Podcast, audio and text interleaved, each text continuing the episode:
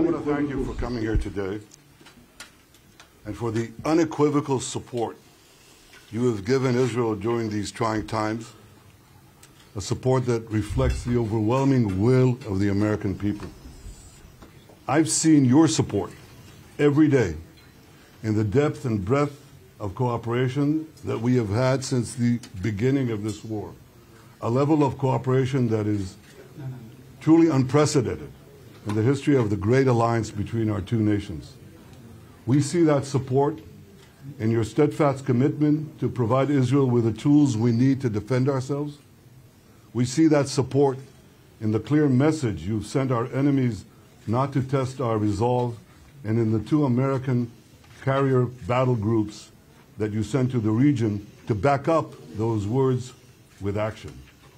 But above all, Mr. President, the world sees that support in the moral clarity that you have demonstrated from the moment Israel was attacked. You've rightly drawn a clear line between the forces of civilization and the forces of barbarism. You describe what Hamas did as sheer evil. It is exactly that. Hamas murdered children in front of their parents and parents in front of their children. They burnt people alive. They raped and murdered women.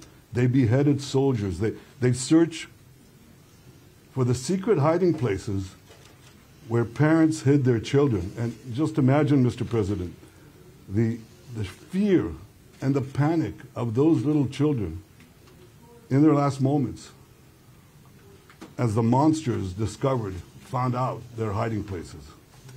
Hamas kidnapped women, children, elderly, Holocaust survivors. I know you share our outrage on this, and I know you share our determination to bring these people back.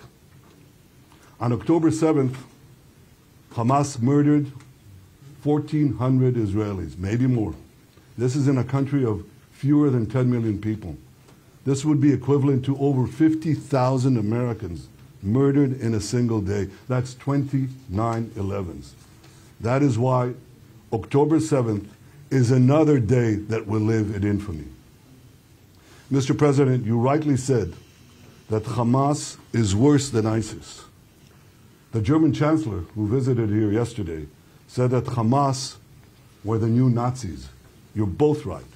And just as the civilized world united to defeat the Nazis and united to defeat ISIS, the civilized world must unite to defeat Hamas.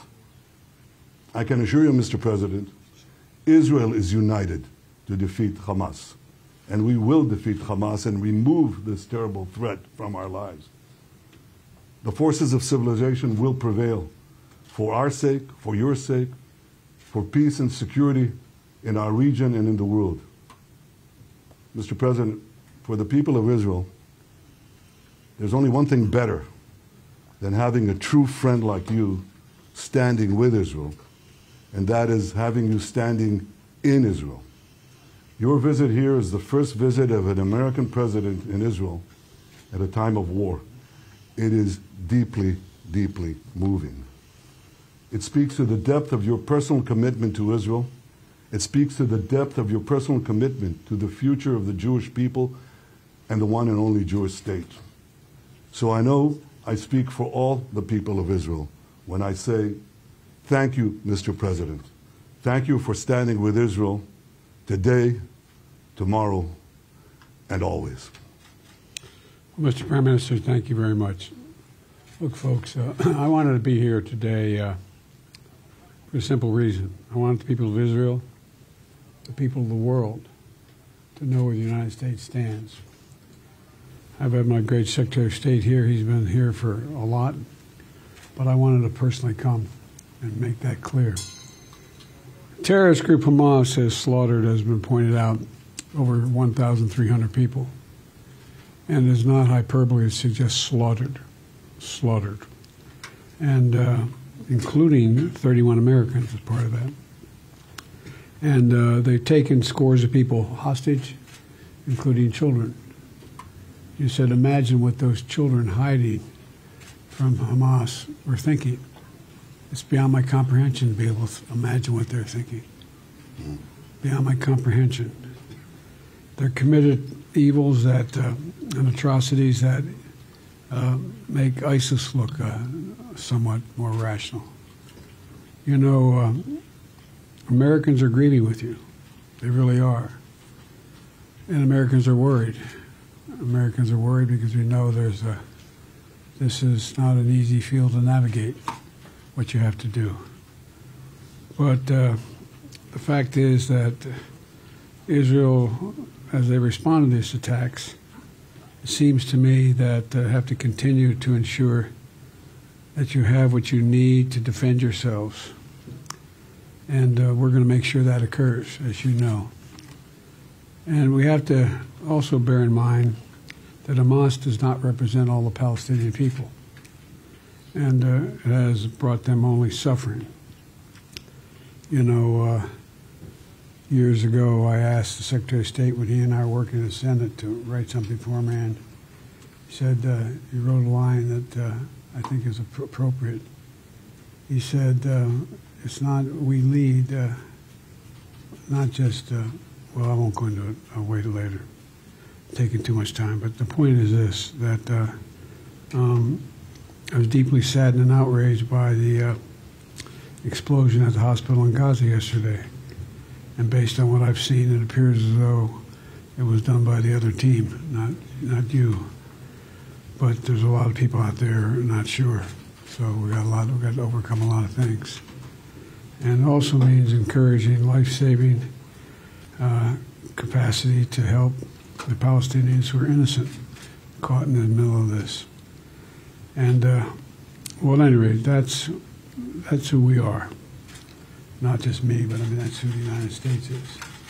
And uh, um, it's just not the example of our power, it's the power of our example. It's almost as important.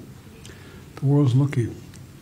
We, uh, Israel has a value set like the United States does and other democracies. And, uh, and they're looking to see what we're going to do. So, uh, Mr. Prime Minister, I'm very happy to be back in Israel with you. Thank you for having me, and uh, I'm looking forward to having a thorough discussion about where everybody goes from here. But thank you. And uh, I want to say to the people of Israel, their courage, their commitment, their bravery is, uh, is stunning. It's really stunning. I'm proud to be here. Thank you. You.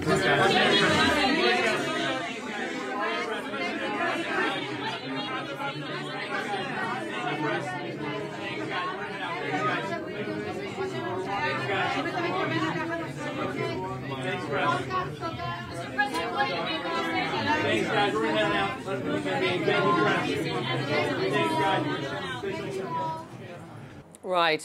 Well, you just heard the US president uh, speaking, sitting beside Benjamin Netanyahu, the Israeli prime minister, and uh, Joe Biden said, uh, or certainly underlined, uh, that the US will provide whatever support Israel needs. He said, the world is watching. Israel has a set of values like the US has and it is important um, that they stick to those. I want to bring back CNN's White House correspondent Arlette Saenz in Washington, and I think the words that we heard from President Biden there go a long way uh, to addressing what you and I have been discussing in the last hour or so the delicacy uh, with which uh, Joe Biden will, will need to, to walk a line here, um, given what happened in Gaza last night with the attack on the hospital. Hundreds of people died while he said, you know, I understand that there is some confusion as to, you know, who was behind that attack. He was pretty emphatic uh, that, um, you know, that, that we need to sort of calm things down at this point. This is difficult, isn't it, for Joe Biden? Arlette.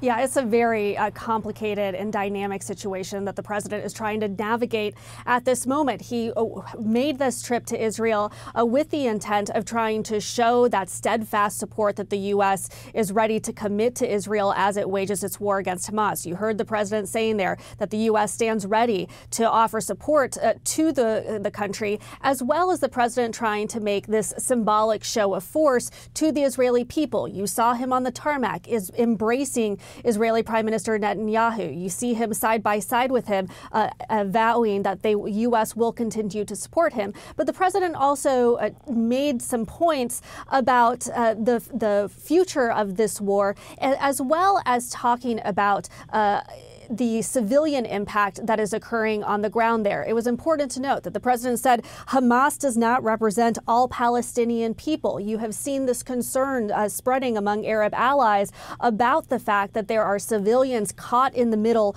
of this fight between Israel and Hamas, and Arab countries urging Israel uh, to exercise some restraint in that manner. I also think it was important, as you heard the president talk about that blast at that in that hospital in Gaza. He said he was deeply saddened and outraged. And from the president's perspective, based on what he has seen, he has uh, believes that it was done by the other team, but says that there are still some questions out there from other people.